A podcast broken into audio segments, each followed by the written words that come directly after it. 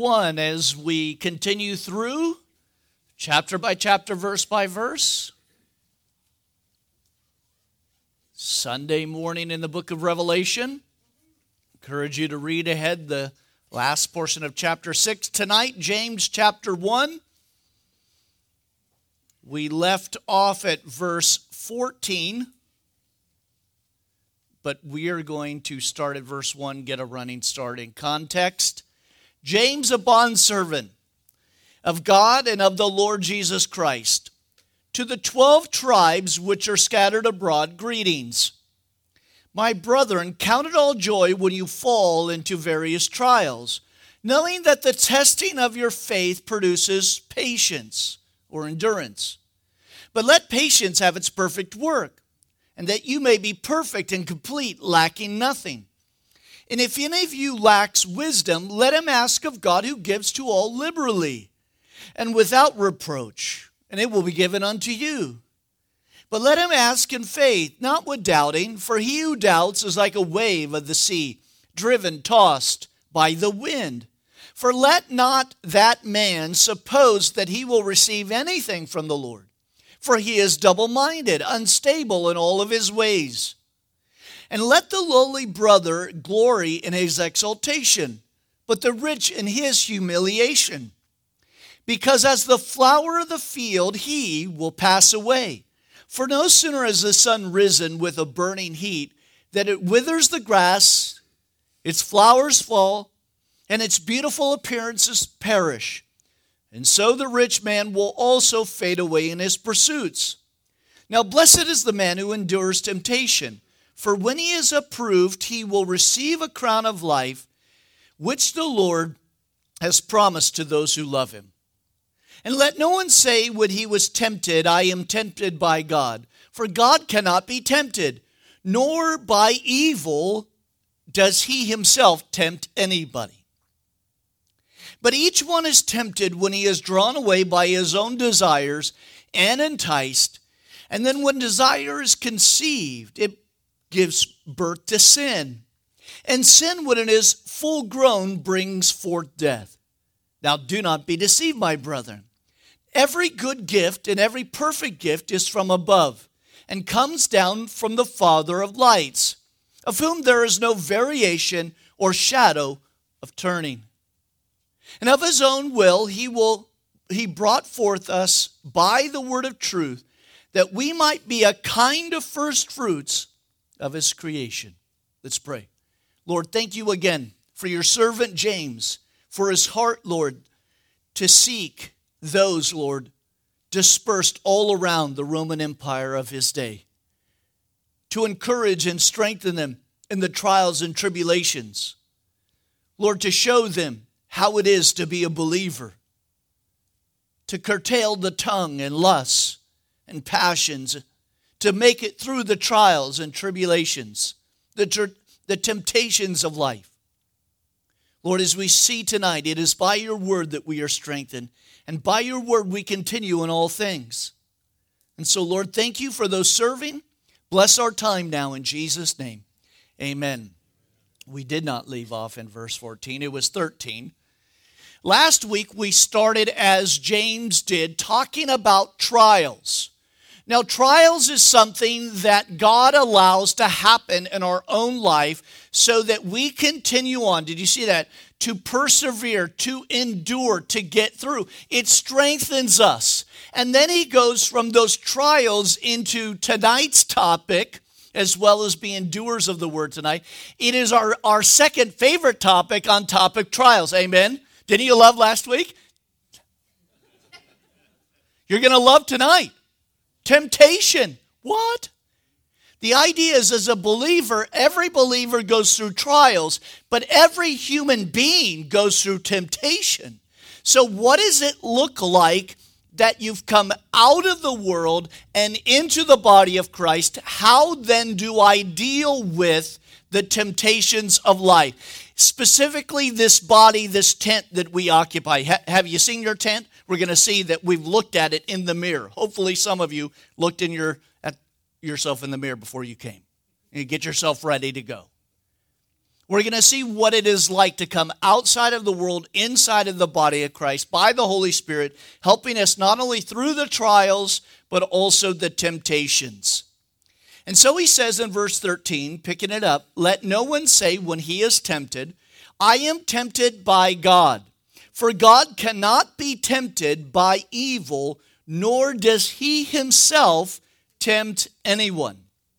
So, James now shifts from trials to the own, to the unholy temptations. Just as holy trials are designed to bring out the best in us, the encouragement and the hupomone, right? To continue on, to persevere. So unholy temptations are designed to bring out the worst in us. One thing must be clearly understood. When we are tempted to sin, James tells us that that temptation does not come by God. We will play that all out through this section. God does not test or try men. As far, well, listen, let me put it this way. From last week, God does allow the testing of our faith, but he never allows the temptation to come into our life by himself so that we would fall. Everybody got that? His goal is not to go, man, Robert, you're right in front tonight. What are you doing? You were over there. I couldn't see you as much, but I did still pick on you last week. I mean, he doesn't, li- Ro- I haven't picked on Robert in a while. Right? I, I haven't, I haven't, so I'm going to bring this temptation because I want to see him fall into evil. That is not a good, good father. God, by his Holy Spirit, allows us to get through the trials of life so that we could be a blessing to other people, right? To continue on in our faith. But the temptations are that which we experience in these tents. So again, please don't think that you are having this evil temptation come by God. We don't need God's help at all in this area of temptation. Amen? We we don't listen, we don't even need the devil's help. We sin on our own just fine without him. James knew that most people have an evil tendency to blame God when they find themselves in these temptations.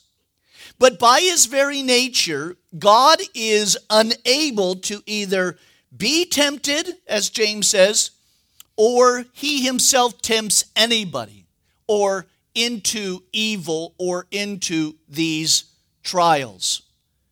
He says, but each one is tempted when he is drawn away by his own, King James says, lusts, New King James says, desires, and enticed.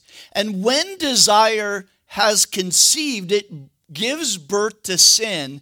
And sin, when it is full grown, brings forth death. And I love how he says here, don't be deceived. That's what he wants us to understand today. So he says, but each one is tempted when he is drawn away by his own desires and enticed, or uh, other, the King James says lust. Now, normal desires of life were given to us by God, and we need to remember that. Without these desires, we could not function. Amen? Unless we felt hunger or thirst, we wouldn't, we wouldn't eat. Or drink, and then we would die. So there is a natural human desire for food, right? I'm going to leave that there. We'll get into that. I was just thinking of Italy and how unnatural it was for them to put all of those gelato stands everywhere. We'll, we'll get into that. One gelato was good, thirty-five not so good. When uh, the guys and I, went, we were in Turkey, we were having a, a little competition with the other churches on the bus, and it was how many Magnum um, ice cream bars we can eat in a day. fourteen Yeah, I lived. It was wonderful. Enjoyed the whole thing. But gluttony, not so good. We're going to see that. Right? Your body has natural desires that God, who likes breathing? Okay. who likes eating, who likes drinking, all of these things that God has given us. Without fatigue, the body would never rest and would eventually wear out. Sex is a normal desire, and without it, the human race would not continue.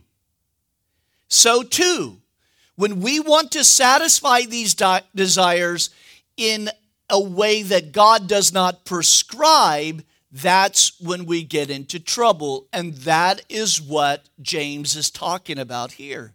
Again, eating is normal, but gluttony is a sin. Sleep is normal, but laziness is a sin. Man must work, amen, and thou shalt not get a government check. Wait. I mean, if the government pays you not to work, what does that conflict with the Bible? Man must work. He is programmed to work, and that is what God has given us. Again, marriage, as we saw in Hebrews thirteen four, is honorable among all, and the bed is undefiled. Listen, some people try to become spiritual by denying these natural desires. Early on in the in church history, past the three hundreds, we started to see people in asceticism. What that means is monks would set themselves on a mountaintop. They would deny all earthly flesh and all earthly desires. That's not what God said at all. And these are natural, given by God. They have their proper place. Again, fire is good in a fireplace, is it not? Fire is not good on the thousand acres behind Carolina Forest, out of control. It's not good out there. Fire is good. God has given us desires. But at some point, people thought, well, I'll just be more spiritual. Remember, and we're going to talk about religion hopefully at the end tonight, but people got to this place where they thought, well, if I do more, then God will love me more. Remember, the Old Testament Jews thought, well, if six, six hundred sixty laws were good, why not six thousand? They kept adding to it. And James is dealing with people who only about twenty to thirty years after Jesus already start on the path. Well, Jesus said two commandments, why not make more? Or if this body is bad, then I will deny it. And listen, James is trying to correct it here. Again, these fundamental desires of life, um, William MacDonald said it this way, are like the steam in the boiler that makes the machine go. Turn off the steam and you have no power. Let the steam go in its own way and you have destruction. The secret is the consistent control, having control of the desire. These desires must be our servants and not our masters. And this we can do only, amen, James is going to tell us, by the power of the Holy Spirit. Man is always ready to shift responsibility for his sin, sins. Have you noticed that? If he cannot blame God, as we saw in the last verse, he will adopt an approach of modern psychology by saying that sin is a sickness. He will call it a disorder. He will call it everything other than God. He will call it a, a disease, but that's not what God calls it. He calls it drunkenness. He calls not an affair. He calls it adultery. The Bible lists very specific sins. But because man doesn't want to go down that path, he has invented the modern idea of psychology. Again, by saying that sin is a sickness. And in this way, he hopes to escape judgment. Because if it's not from God, or God isn't saying it, well, then it's just relative. Amen? It's, it's all relative. What you think is bad is not really bad over here. You can't do that, and we cannot live in a world. We are dangerous in this country by not having absolute truth. Again, sin is not a sickness. It is a moral failure for which man must give an account.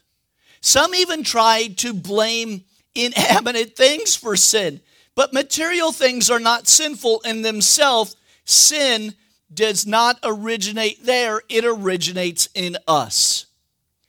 And so man wants to blame everybody but himself. And the Bible says, you're a sinner. And if you use those desires outside of the firebox, you're going to get burned. Now listen, James tracks the lion in the den when he says, each one is tempted when he is drawn away by his own desires. Again, sin comes from within us. It's from our old nature, our old evil, fallen, unregenerated nature. People don't want to hear that in church today.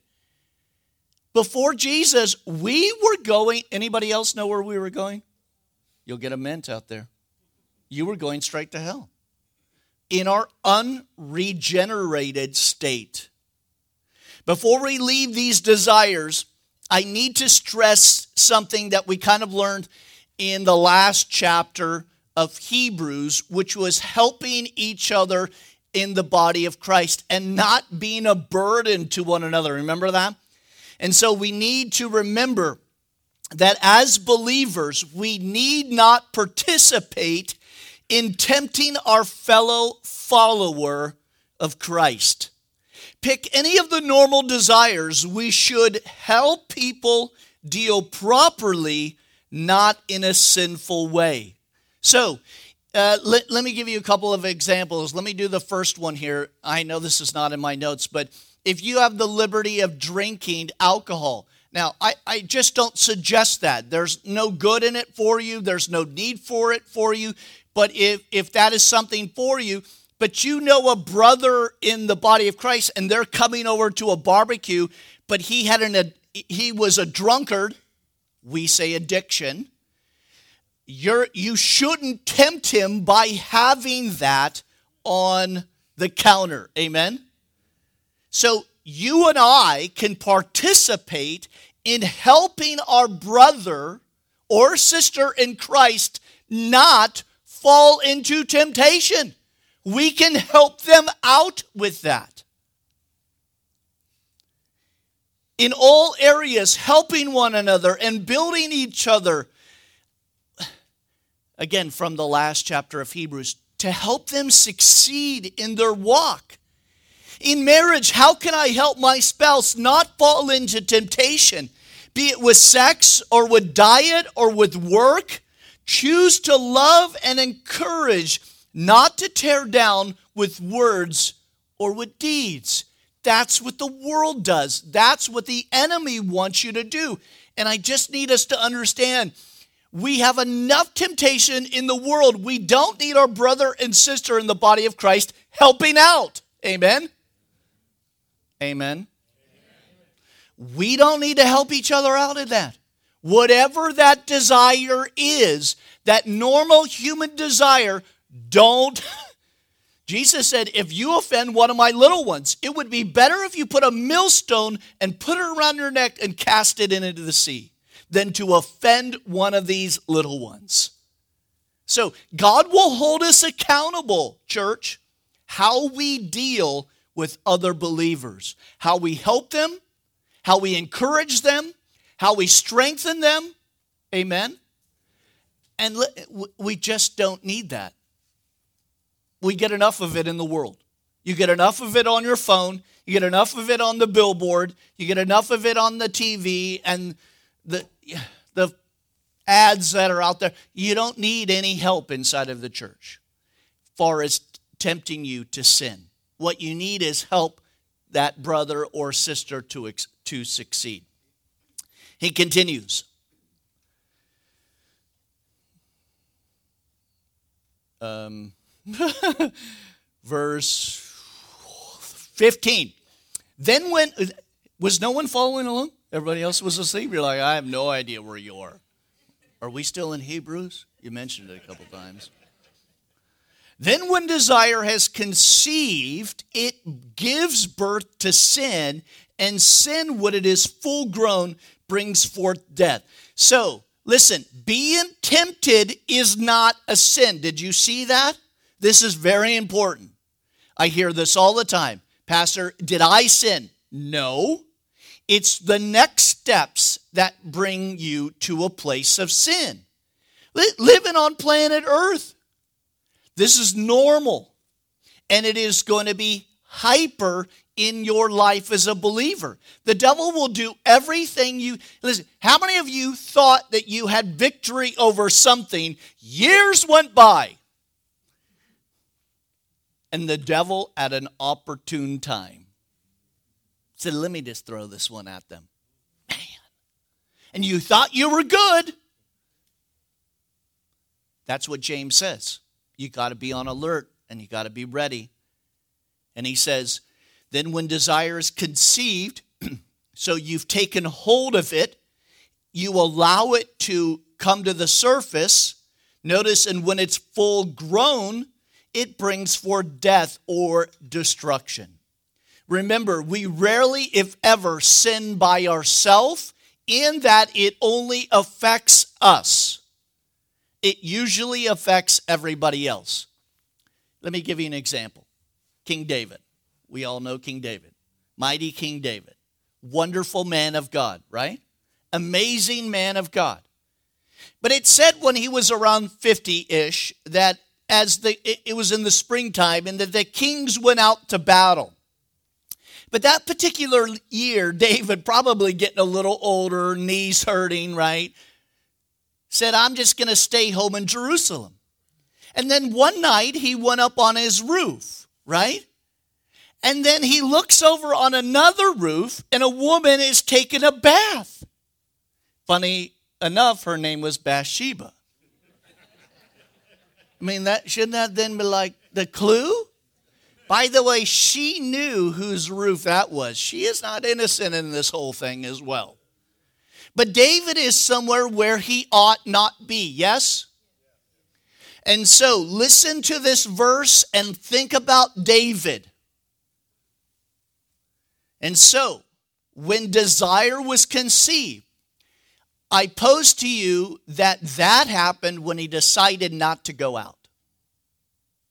And now he's on his roof and it bursts sin. He sees it. He desires her. He tells his servant to go. The servant says, isn't this Uriah the Hittite's wife, boss?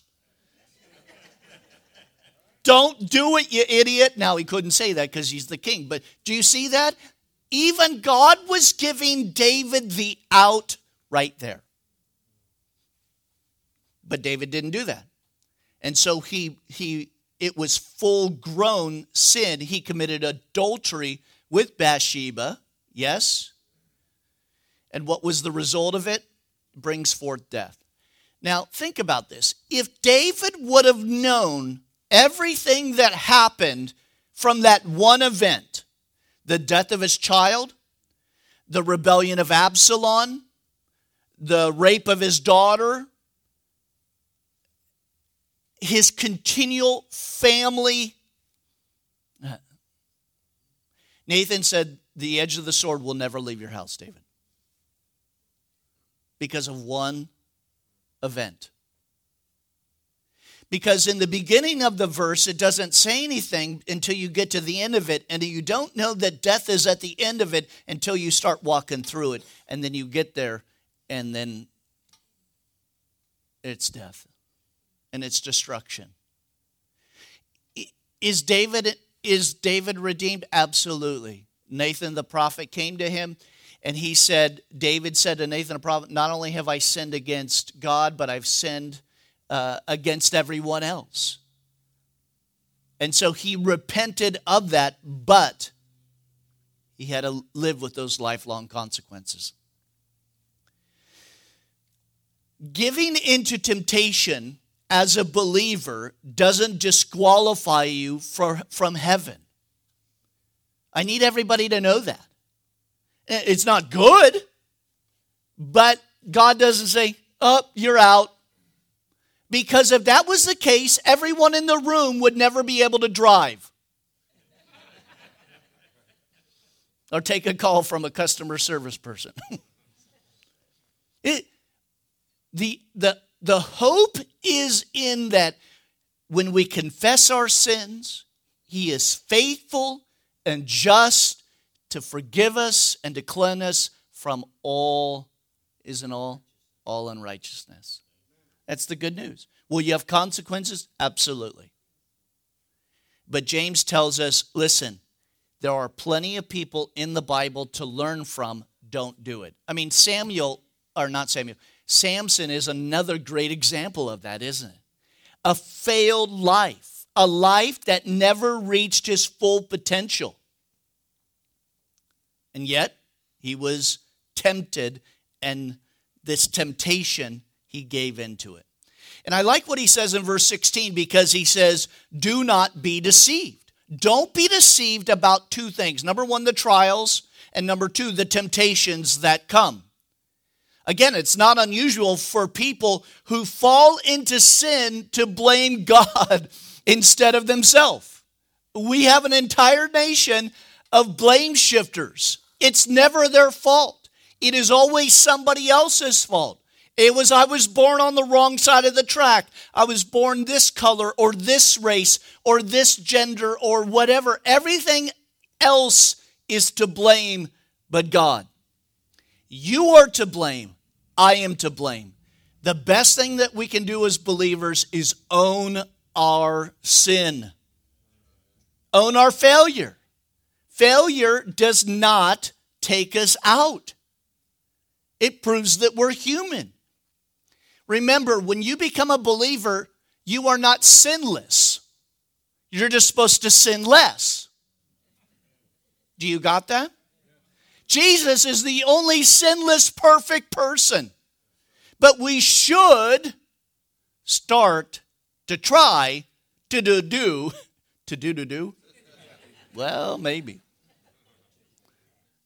to have less sin in our life, and then a quicker response to God for forgiveness.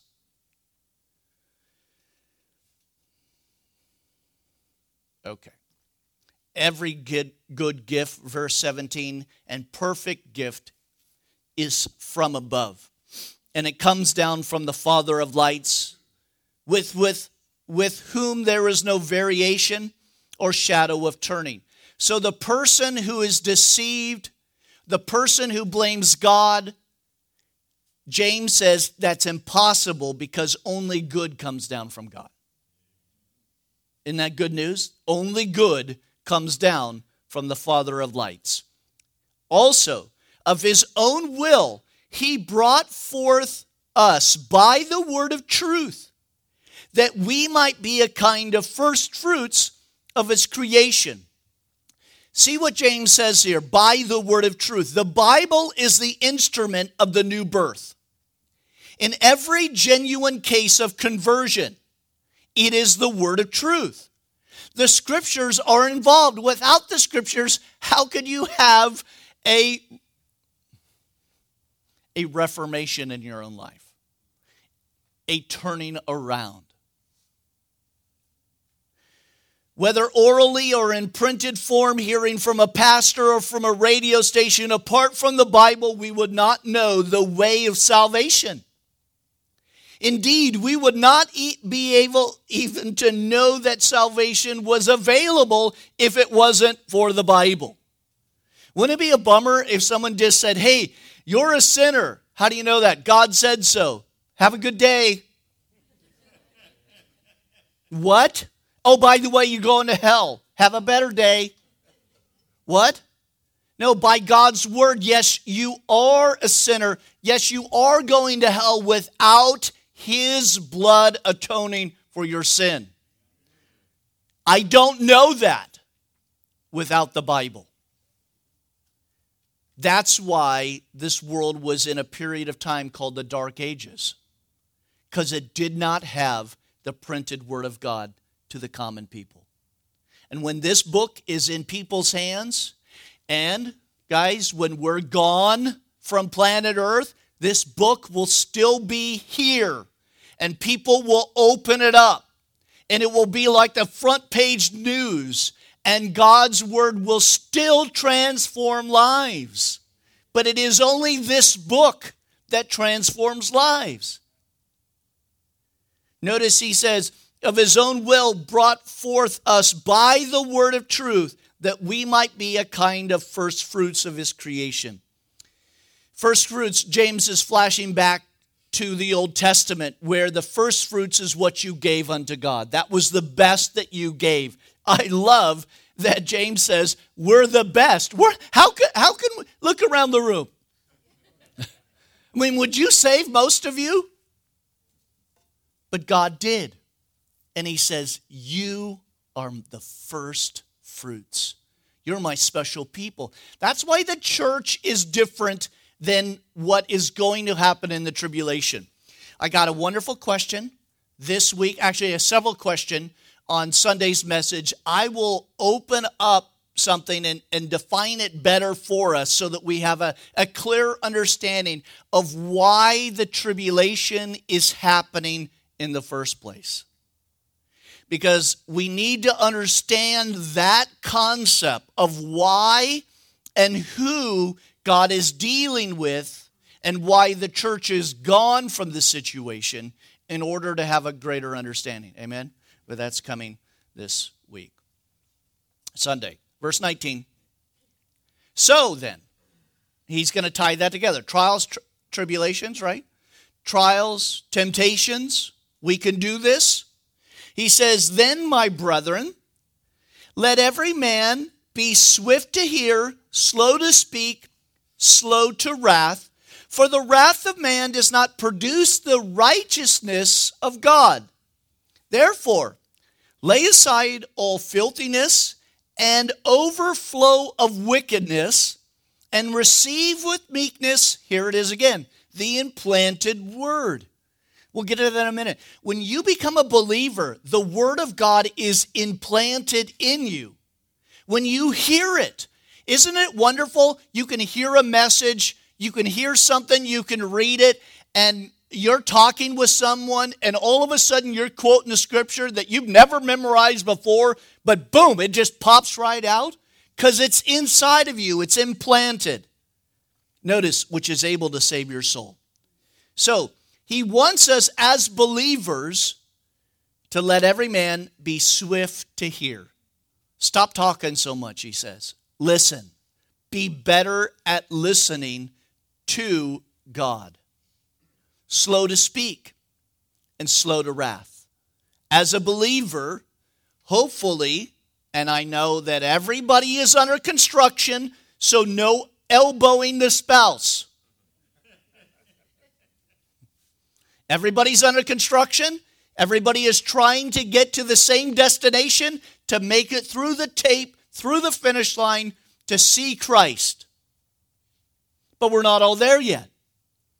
But we should continue to be swift to hear, slow to speak, slow to wrath.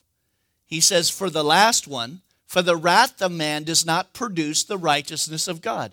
How many of you have ever gotten angry and done something stupid? I know nobody here, hypothetically, and then you thought, wow, someone got saved because of that. Anybody? Nope. That doesn't bring people to the to a closer relationship with God. Not at all.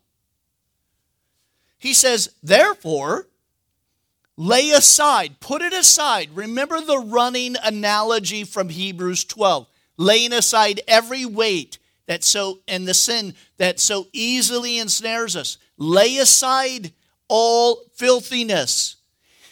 What James says here is lay aside what you used to be. Now, we're not going to put all of everybody's sins, what you used to be, on the screen. Amen? Isn't that great? Isn't that wonderful that you don't come in on a Sunday and your photo's up there with all your list of things that you did that week? I don't know how it got up there. The Holy Spirit's got the projector. So, lay aside our former. Whatever the former was, lay it aside. And whatever the former was, even if you were a good former sinner, which no one is good, no, not one, amen. But we like to call ourselves good before, even in our good filthiness. Didn't that sound wrong? Lay it all aside. And the overflow of wickedness. Out of the heart springs evil. Wickedness. And then he says, receive it with meekness the implanted word. Do you guys you know what meek means? It's really easy. Here it is. It's me ick. That's it. You never heard that before. You've been at Calvary. Me ick. It's knowing your proper place on planet Earth. Knowing who you are and who God is and what his word will do for you if you humble yourself in the sight of the Lord and get rid of your pride. Um, I, no show of hands. I, I can't stand pride. I can't stand to see someone prideful. I can't stand to see someone that you know is prideful about a topic that they know nothing about. Like Washington. Sorry. He says to lay all of that aside and receive with humbleness and meekness the implanted word, notice, which is able to save your soul. This book will keep you out of hell. But not reading this book will send you. So, with all of that, heavy, right? Then do it, he says. This is why I love James. James calls everybody out. And he says, here, here's the deal. How long have you been saved? He's going to, he's going to start telling us to prove it. And one of the ways of proving that we're a believer is the doing of it. But be doers of the word, not just pew sitters. If, if James had pews back then.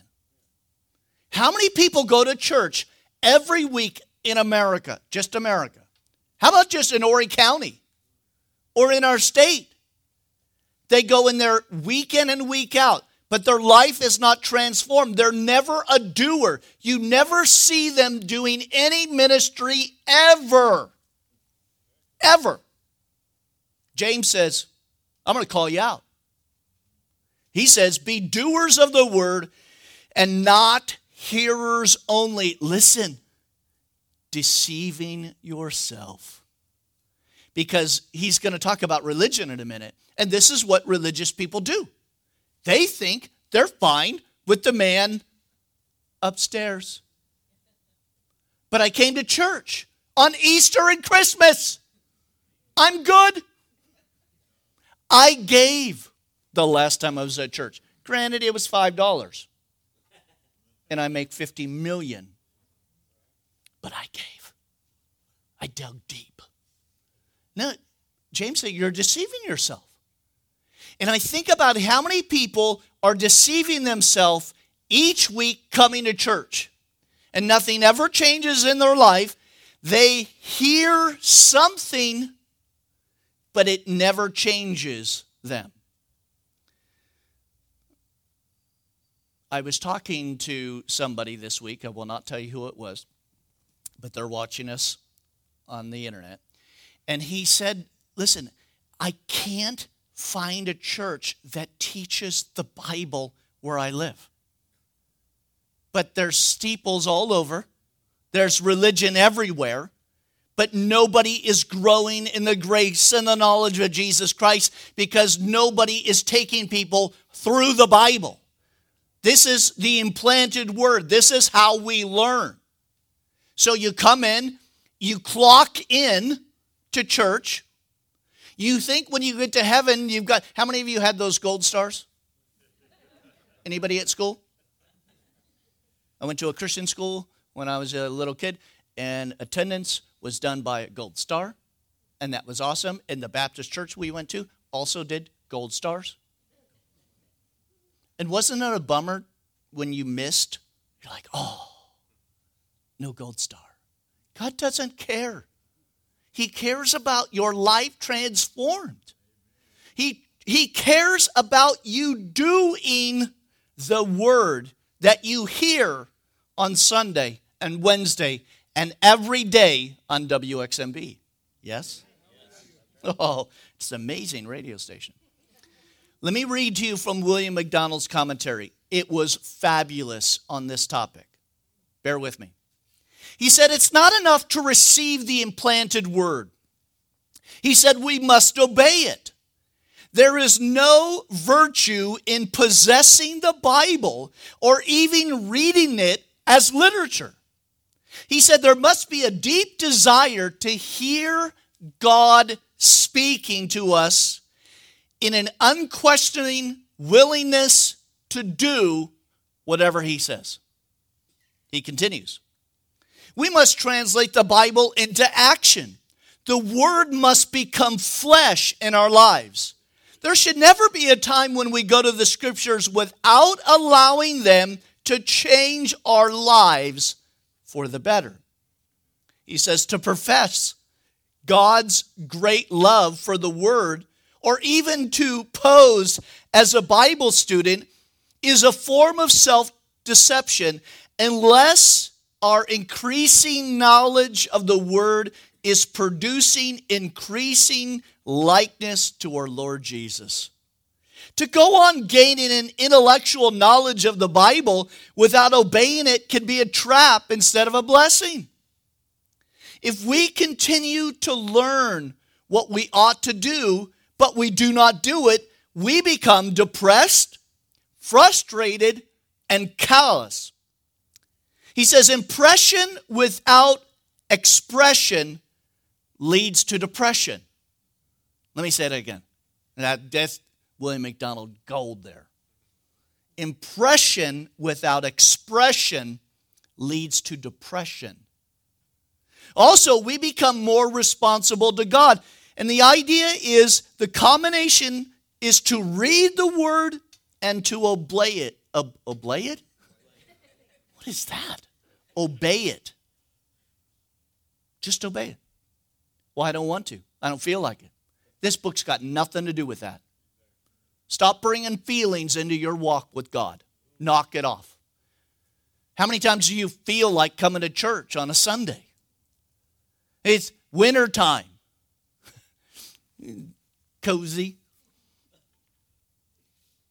I don't feel like going to this ministry. I don't feel like doing this or that. Has nothing to do with our walk. We are bond slaves. Guys, do you know what would happen to a slave if he went to his master and said, you know what, boss, I don't feel like serving you today? Oh, by all means, take a break. They would kill him. Now, God doesn't kill us. Too bad. No. Maybe he needs to rub some people out. I don't know. We have to come back to a place, just like James said in verse one, I am a bond slave of Jesus. And a bond slave never got to say to his master, I don't feel like it. I did it. And at the end of the day, when we do that, when we push through whatever it is so that we can get to church or do this ministry or to read the Bible, we become blessed. So be doers of the word, not hearers only, deceiving ourselves. For if anyone is a hearer of the word and not a doer, he is like a man observing his natural face in a mirror. For he observes himself and he goes away and immediately forgets what kind of man he was. Anyone who hears the word but does not change his or her behavior is like a man or a woman who takes a fleeting glance at a mirror each morning and then completely forgets what they see. Some of us are excited to forget what we see. Again, he de- he derives no benefit from the mirror or from the looking into it. Of course, there are some things, again, that we would like to forget. But as a believer, we need to do something different when it comes to God's word. Listen, sometimes that mirror tells you to wash or shave or comb or brush, does it not? You look, that mirror says, you are a, you're a mess. Get with it. What does the Bible do? Man, you're a mess. Let's clean up. Let's get to it. Well, I'll just, you know, God will just have to change me. Whoa, that's not what James says at all. Now remember, this isn't us working our way to salvation. Amen. We don't need to. I, I, we don't need to hear that. We don't need to go down that path. James already knows that you are saved. But what he says is, you have a part in fixing yourself. Do you not look in a mirror and fix it, or do you say, "Mirror, do the work"? And it's the George Jetson, right? The machines come out and start cleaning them up, and I mean, we love that. But that's not how it is. That's not how it does it. God's word, when we allow it to impart inside of us, we get to work. Roll up your sleeves and do it. It's easy to read the Bible casually or because of a sense of duty without being affected by what we read. How many of you have read the Bible that way? You've read it and you just went over it and you're like, what did, what? It didn't do anything. We see what we ought to be, but we quickly forget and live if we were already. When we read God's word, when we study the Bible, we have to slow down and we have to say, Lord, what are you trying to say to me? I've read that proverb a million times. But what are you saying to me right now, today? He finishes up. But he who looks into the perfect law of liberty and continues in it, and it's not a forgetful hearer, but a doer of the word, this one will be blessed in what he does. Notice the perfect law of liberty. This is a good Jew coming out of Judaism into Christianity, following his his half-brother Jesus as Messiah. He is a Jew of a Jew. And he says, listen, look at the perfect law and how through Jesus it sets you free. It's liberty. Listen, the one who is blessed is the one who does the work. When he hears it, and he does it, it starts to change his life. He continues and he says, if anyone among you thinks he's religious and does not bridle his tongue, he will get into that in the next chapter, but deceives his own heart, this one's religion is useless. For pure and undefiled religion before God and the Father is this, to visit orphans and widows in their trouble and to keep oneself unspotted from the from the world. So he's he's hitting this at the end because it's a dangerous thing to fall into the trap of religion. But he says, if anyone is thinks he is religious. Now, this word religion here means the external patterns of behavior connected with the religious belief. What does that mean? It refers to the outward forms rather than the inward spirit. It means the outer ex- the outer expression of a belief in worship and service rather than the doctrines one believes. It's not head knowledge, it's do knowledge. Isn't it interesting that it's the Beatitudes, right? To be them, you can't do those. But once you be what Jesus has called us to be, once we're saved, James says, now you got to put it into practice. Now you got to do it.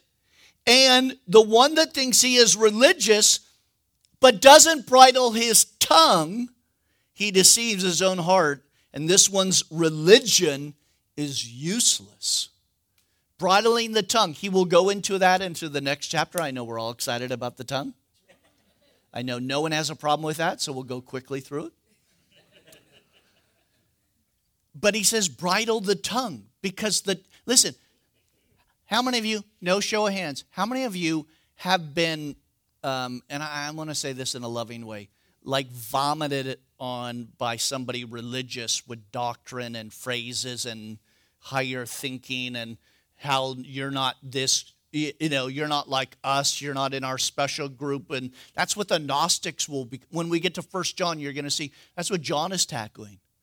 this greater knowledge of you.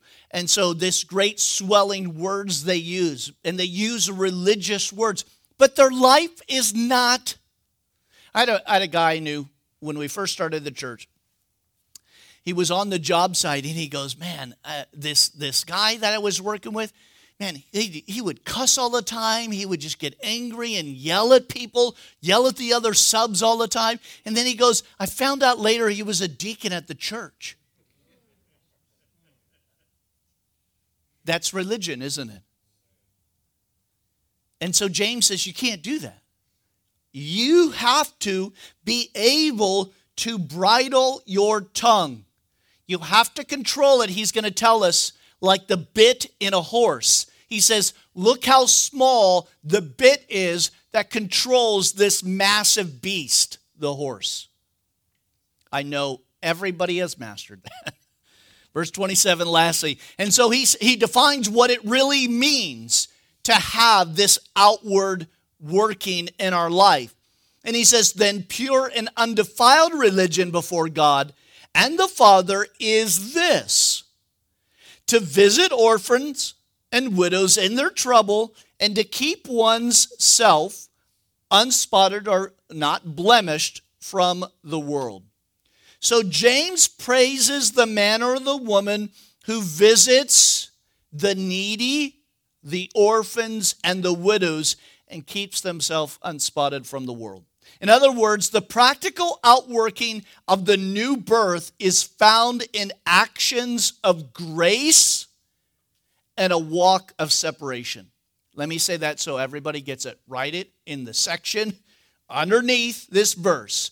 This is a practical outworking of the new birth in acts of grace and a walk of separation. We live in this world, but we don't have to have it taint us. We have acts of grace and mercy. Do we not see Jesus doing that everywhere he went? Acts of grace. Good old dead guy said it this way. It's a great way to end. He was talking about this chapter, and he describes these virtues as practical love and practical holiness. He said, we should put on our own faith on trial with the following questions. Do I read the Bible with a humble desire to have God rebuke me, teach me, and change me? Let me say it again. Do I read the Bible? Some are like, don't read it again. Do I read the Bible with a humble desire to have God rebuke me, teach me, and change me? Am I anxious to have my tongue bridled? Do I justify my temper, or do I want victory over it? And how do I react when someone starts to tell me an offensive joke? Does my faith manifest itself in deeds of kindness to those who cannot? Guys, what is a widow and what is an orphan in James' day in the Bible? Remember, there is no welfare system. There is no government check. If you did not have family to take care of you, no one took care of you. Do you got that? So James says, this is what it's like to be a follower of Jesus, is find the hurting person in the room and minister to them. To the person who may not be able to help themselves right now. He said, this is what it looks like to be a follower of Jesus.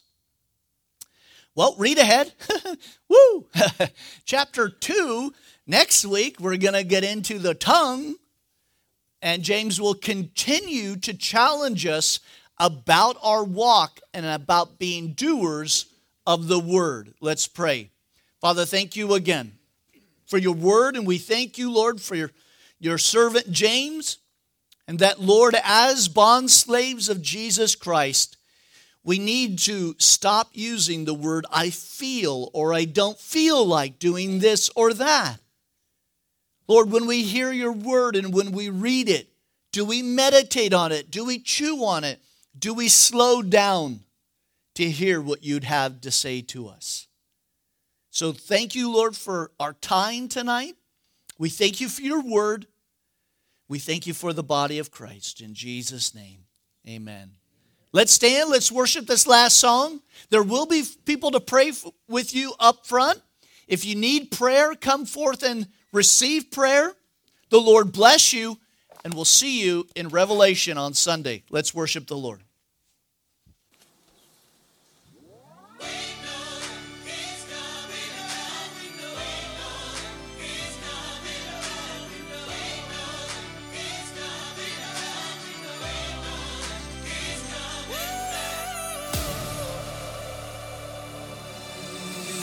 Ever thought that the world has kind of lost its way? Mm-hmm. Crazy as it seems, yeah, I know it's gonna be okay.